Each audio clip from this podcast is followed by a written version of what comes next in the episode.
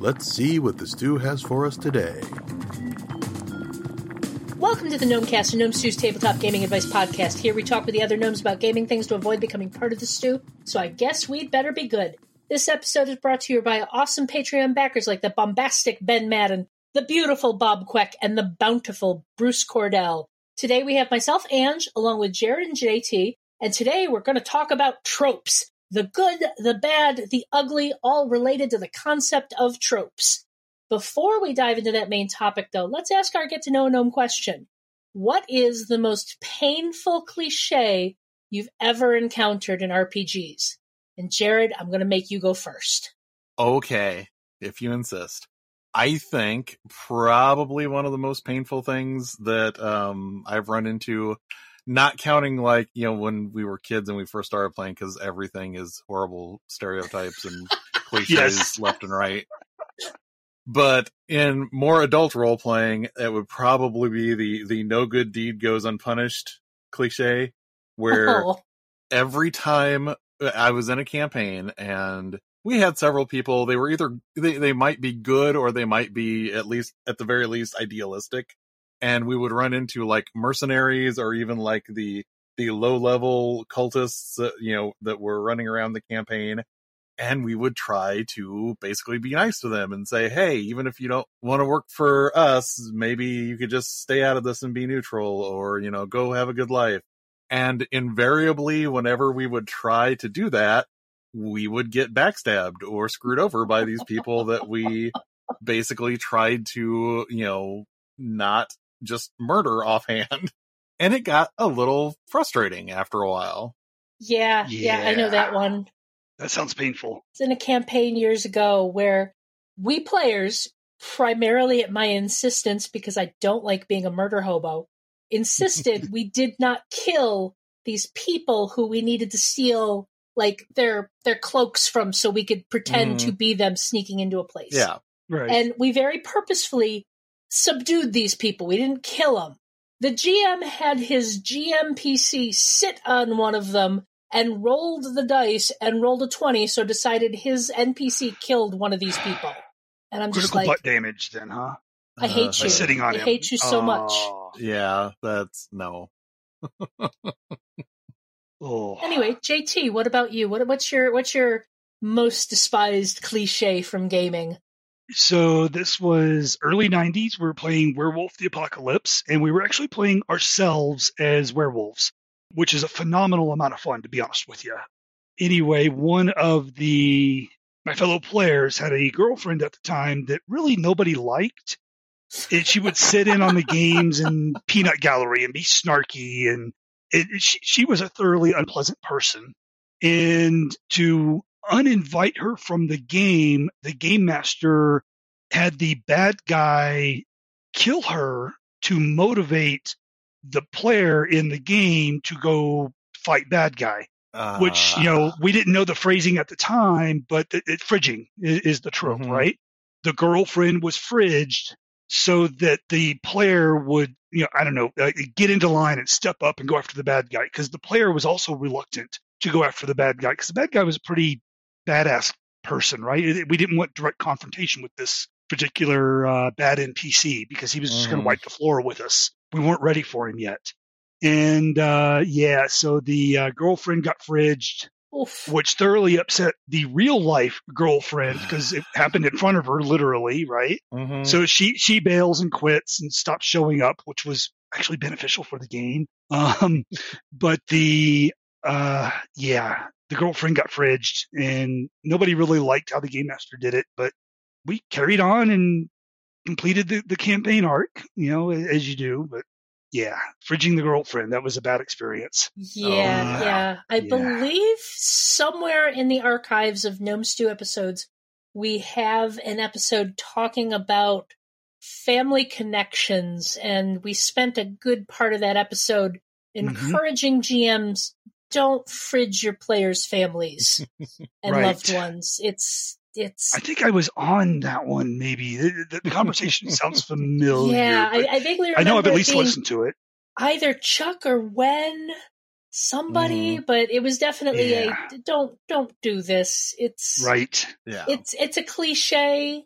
it's a trope. We'll get into that momentarily, Oh, yeah. but Oh yeah. it's don't do it. It's it's it's lazy. yes. Mhm. So about you, Ange? What what what uh, horrible tropes have you tripped across in your role playing career?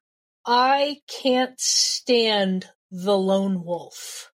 Uh, the Yeah. it's and and you know, I as a GM have gotten to the point where if I even sense a hint of a lone wolf in a PC that one of my players is making, I I put the kibosh on it right away. It's like, nope, nope, you are not a lone wolf. Right. You know, because and most of this comes from you know as you were mentioning jared back in the day when we were we were young and first starting out and young and dumb but, you know we had so many people who wanted to play that lone wolf who wanted to play wolverine who Mhm. wanted to play Raistlin who wanted to play Drizzt right. and didn't understand how to do it in such a way that made the game fun for everyone. They were so focused on playing their character type that it hurt the game for everyone else. And sometimes you ended up having a GM running two games at once because you had the one player who refused to engage with anybody else, but Yep. the GM didn't feel like they had the right to tell that player, well, okay, that's fine if you don't want to get involved in this plot line with the rest of the players. Your character goes off and does that. Would you like to make a new character that does want to get involved with the rest of the group? right. I'm Yep. the best I am at what I do, and what I do is split the party. exactly. You know, Yes. and yes. I've actually had a player running a lone wolf ask, "Why aren't you running the campaign or the adventure for me?" Oh god, and I had like eight people in the group, eight players. This was an insane campaign that I ran, and I was like, because there's seven other people here that that want to cooperate and collaborate. You know, sorry, man, but you get to sit and Yeah. watch. yeah. It's like, and there's, and you know, those those those lone wolf characters from the stories we love. You know, they're they're great characters, but every single one of those stories, they end up having a reason to interact with the other characters in it. You know, Absolutely. Wolverine starts off as a, you know, surly, hairy guy who doesn't want to work with the team and ends up becoming integral to the X Men. It's right? like, Han Solo, same thing. yeah, same thing. Yeah, you less know, hair, it's- but yeah. I mean, all the hairs on Chewie. there you go. There you Mm-hmm. go. Nice. So let's move into our main topic. Recently, Phil dropped an article talking about tropes, and we realized we'd never really delved into the subject here on the Gnomecast. So let's take a look at it. Now, trope has a few different definitions, uh, but we are mostly concerned with these two a recurring theme or motif, and a convention or device that establishes a predictable or stereotypical representation of the character, the setting, the plot, whatever. And while tropes can get a bad rap to a certain degree, we can't tell stories without engaging with them on some level. So, how do we as GMs engage with tropes on a level that improves our games but doesn't bore everyone because they already know what's going to happen? JT, since you're a writer, I'm gonna I'm gonna throw this. You know, you're a fiction writer. I'm gonna throw this at you and be like, how do you know how do you balance this as a GM? So as a GM, I, I use tropes as a shortcut because tropes establish a common understanding of some concept. If they're overused or used in a cardboard cutout way, that's when they get dry and stale and boring and, and no good anymore. But you know, having a re- recurring theme, having a shortcut, having just a, a manner or approach to quickly describe or establish a, a- a, a situation tropes are great for that as long mm-hmm. as you don't do it over and over and over because like i said it just gets boring. The example that phil used in his article was when the the, the team his players enter a new city he has them describe how they're entering that city how they're coming in. And i think that is a fantastic trope because you don't have to come into the city on the airplane every time you could use the railway or drive your car or whatever, right? There, there's a, in modern setting, there's numerous ways to get into a city.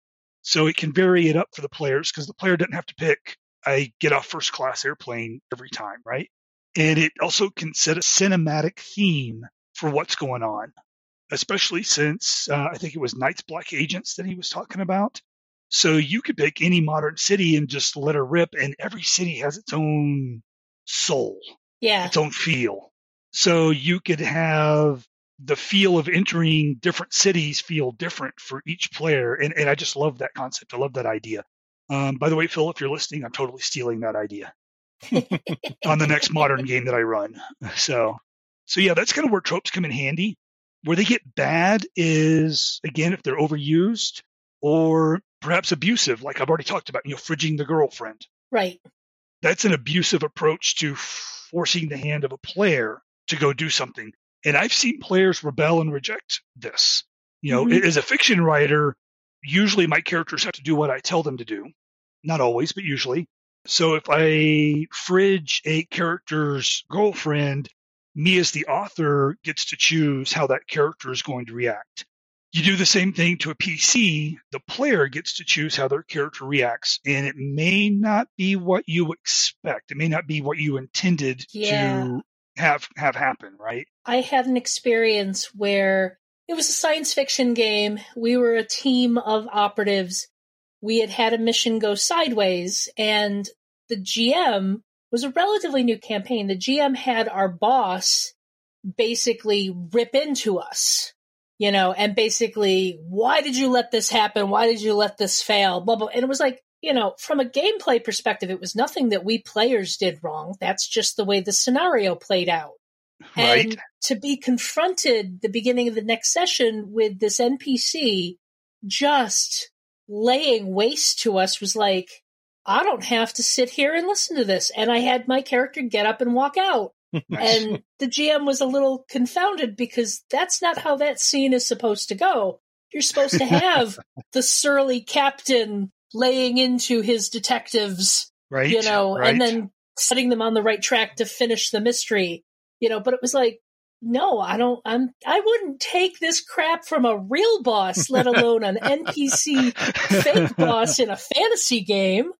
right right you're here to have fun don't don't don't get abusive right Yeah. just now if you're you had a plan of action that was a poor plan of action and then things went sideways i could see a not maybe direct word for word dressing down of the the pcs but a a summation right Right. You- You're called into your boss's office. He chews your ass for 20 minutes, tells you to get back out there and do the next one right. Done. Right. No, no actual chewing involved, but just Right. uh, kind of a, a veil of sorts, right? Lines and Mhm. veils. Just uh, veil it so that you get the impression of boss is unhappy. And we're going to move on to the next mission. yeah, next, it was, it was a combination of the previous mission went sideways through no fault of our own. It was the setup the GM had and wanted to push forward. Just, okay, that's fine. But then to basically suffer the consequences of a botched mission that was no fault of our own was kind of like, wait a second, I, I don't, I don't, I don't like this. I'm not enjoying this. This is not fun. I don't like this trope. It doesn't fit here. you yes. know? hmm How about you, Jared? Well, first off, I, I'm kind of hoping that all of you that are in my uh, Midgard game are like uh, Darius, because basically I have a character that is the the kind of uh, like mission provider character that is very suave and and is tied Uh-oh. in with everyone. And instead of being anything else, he is a kobold. Nice. But um, I like him so far. so do I. So do I. and he has such nice hats.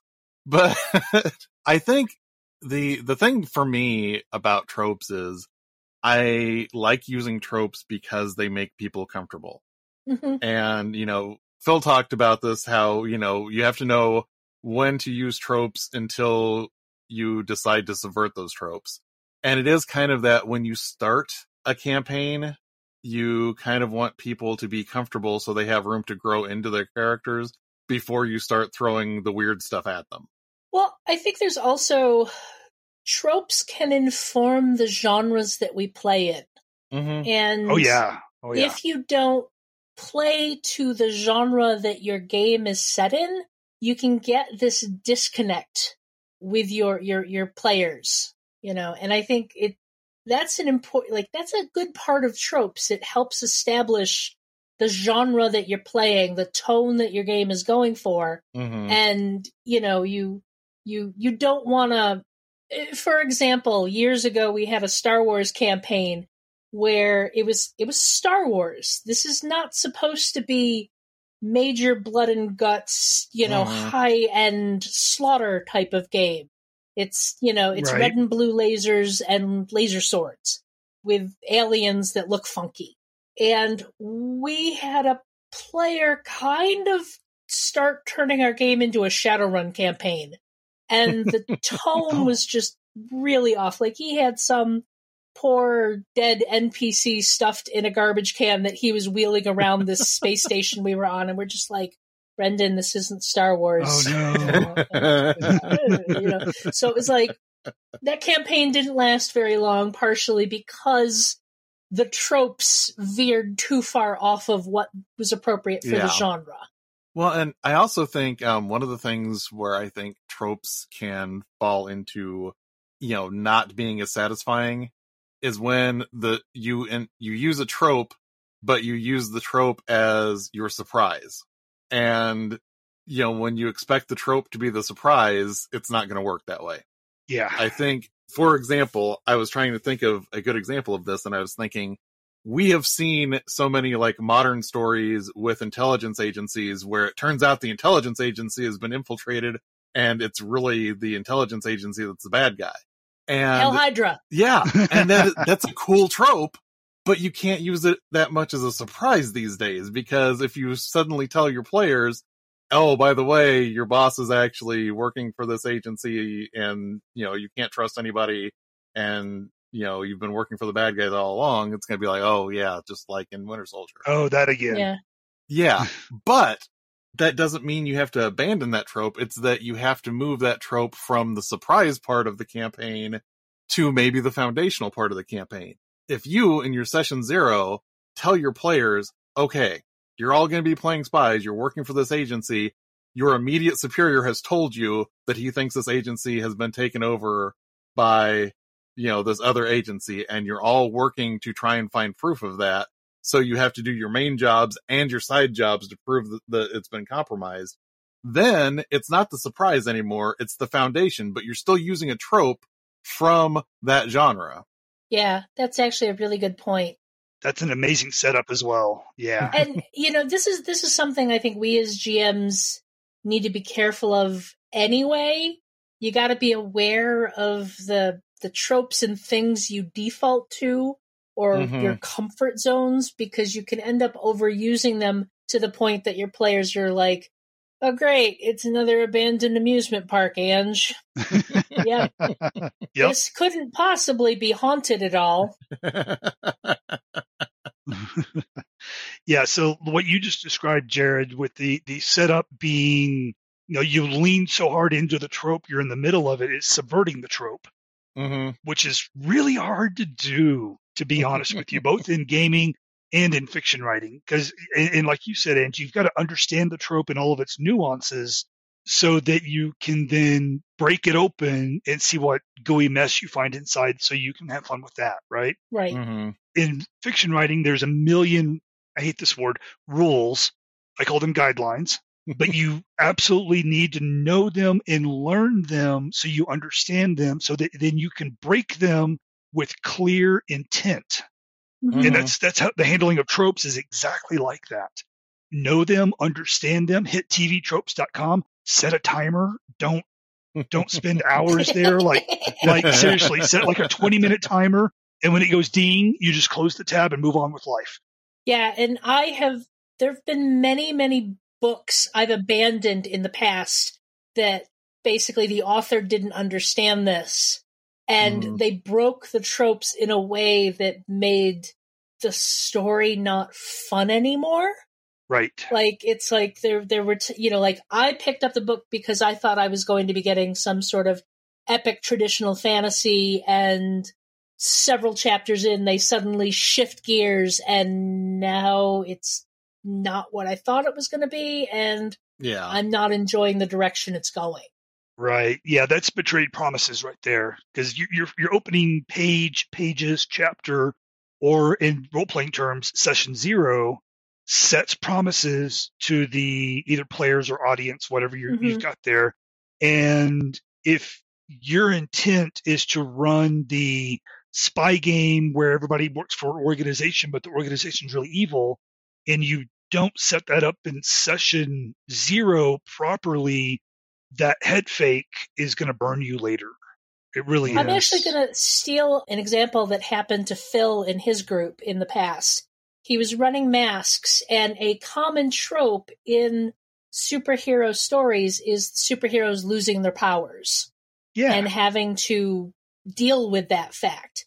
hmm That is not a fun role playing game session. And Phil learned that the hard way. yeah. Uh, Sure. he basically had his characters end up in a situation where none of them had their powers and the players were miserable because Oh, no.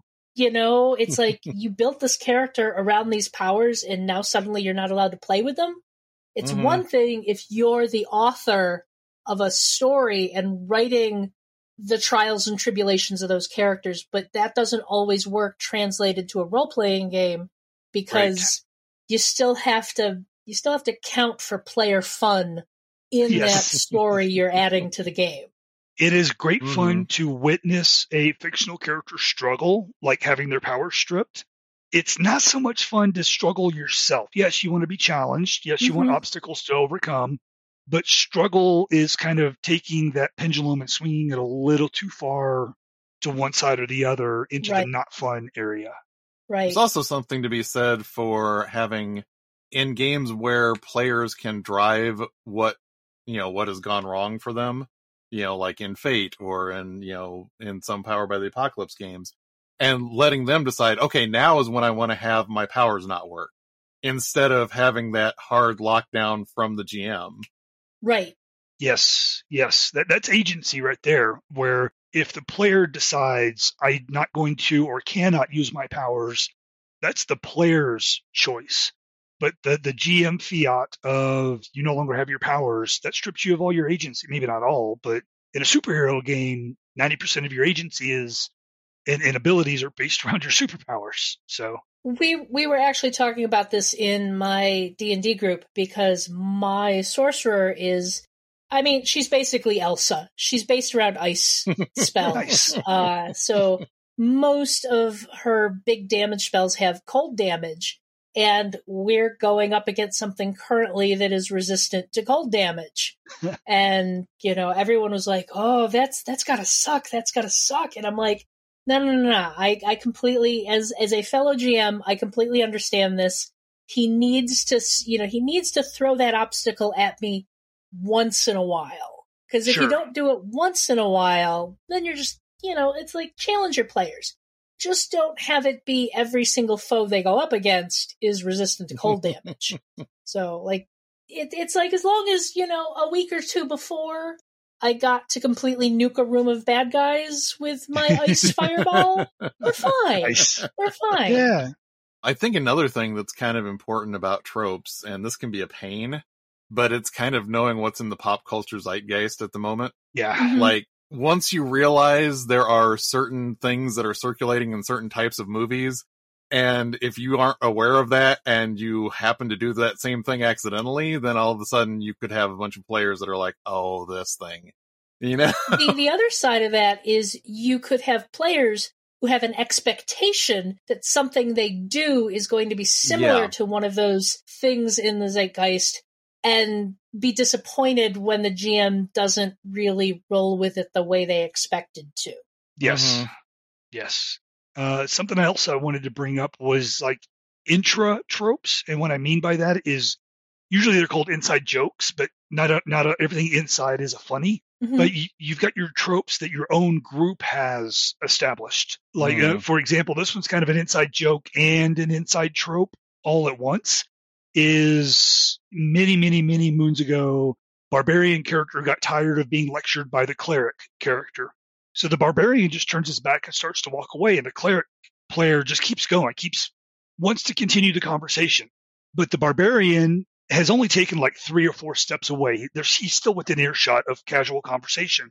And the barbarian waves his hand over his shoulder and says, Me much too far away to hear you now. and, and keeps walking. And the cleric got so flustered that it, it just words failed uh. the player. And, and, so that, that that's our, our inside joke is when you want to end a conversation, you can still you don't have to turn away. You just say me much too far away to hear you now. And that's our inside joke indicator of I, am done listening to you now. We have something similar in the D and D campaign I was just talking about, where two of the characters were part of a thieves guild. At the beginning of the campaign, they had been part of a thieves guild that had been recently wiped out. So they were like, we need to start our own thieves guild. And they recruited, you know, I'm putting quote marks around this, my character and a couple of others who are like, no, we are not part of a thieves guild. We're just solving some problems. And it's been this ongoing theme throughout the campaign that these two characters are like, yes, we've created this thieves guild. We are the Thunder Cranes. And you know, at least two of the other we are not we're not Thunder Cranes. We're not to the point where one of those characters just recently got a familiar, and the GM suggested that it be a Thunder Crane, and he's like, "No, no, my familiar is not a Thunder Crane." You know, like uh. it's it's these are important to, you know, they may not be crucial to the overall story, but I think they're important to cultivate and nurture for that feeling of of bonding in a campaign. Absolutely, yeah, I am a yeah. I am a horrible, horrible, mean GM but multiple times in Star Wars games, people left their ship unattended, and I either blew it up or stole it on multiple occasions. So this became a trope in our campaigns where it's like somebody was like, okay, well, tell the droid to come on. up. Like, no, the droid stays with the ship. Somebody stays with the ship. That's hilarious. Uh, I think we've pretty much covered everything. So this show is funded by the Gnome Stew Patreon. You too can be Patreon backer by following the Patreon link on the Gnome Stew website to the Gnome Stew Patreon. This ad is brought to you by Tropomatic 5000. Need to figure out your next move in the game you're running? Never fear. Tropomatic 5000 will give you the most predictable response to present to your players to bore them out of their minds. Sure to get them to ask you to let someone else run for a little while. If you're enjoying the Gnome Cast, you'll probably like many of the other Mr. Mark shows. Here's one to check out. Bonus experience. Ray and Monica are two old friends exploring gameplay and design through the lens of diversity while also sharing some of the dumbest humor gaming has to offer. You can find all of us at gnomestew.com, at gnomestew on Twitter, and gnomestew on Facebook. Gnomes, is there anything else you'd like to share a link to? Jared, go. Sure, you can find my blog at whatdoiknowjr.com where I do all sorts of other reviews that didn't make it onto Gnome Stew. JT, how about you? For me, since I was last on a Gnome cast, I had a short story come out in an anthology called Talons and Talismans 1 from New Mythology Press. The nice. the editor Rob Howell said my story will definitely make you cry. and it's along the veins of the role playing games uh, Tales from the Loop or Kids on Bikes. Nice. It's in that style and theme of, of storytelling. So if you're a child of the 80s and you remember cruising the neighborhood on your bicycle, you'll probably like my story. That's awesome. awesome. That's awesome. Okay, I think I think we've we've tropified everything that could be troped. so I'm not even going to ask about if we avoided the stew this week because that's just a really tired trope that we've been doing for way, yes, way too long.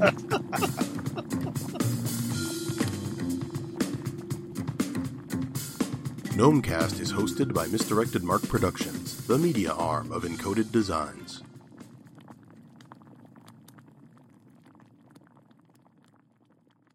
The internet has been bad today.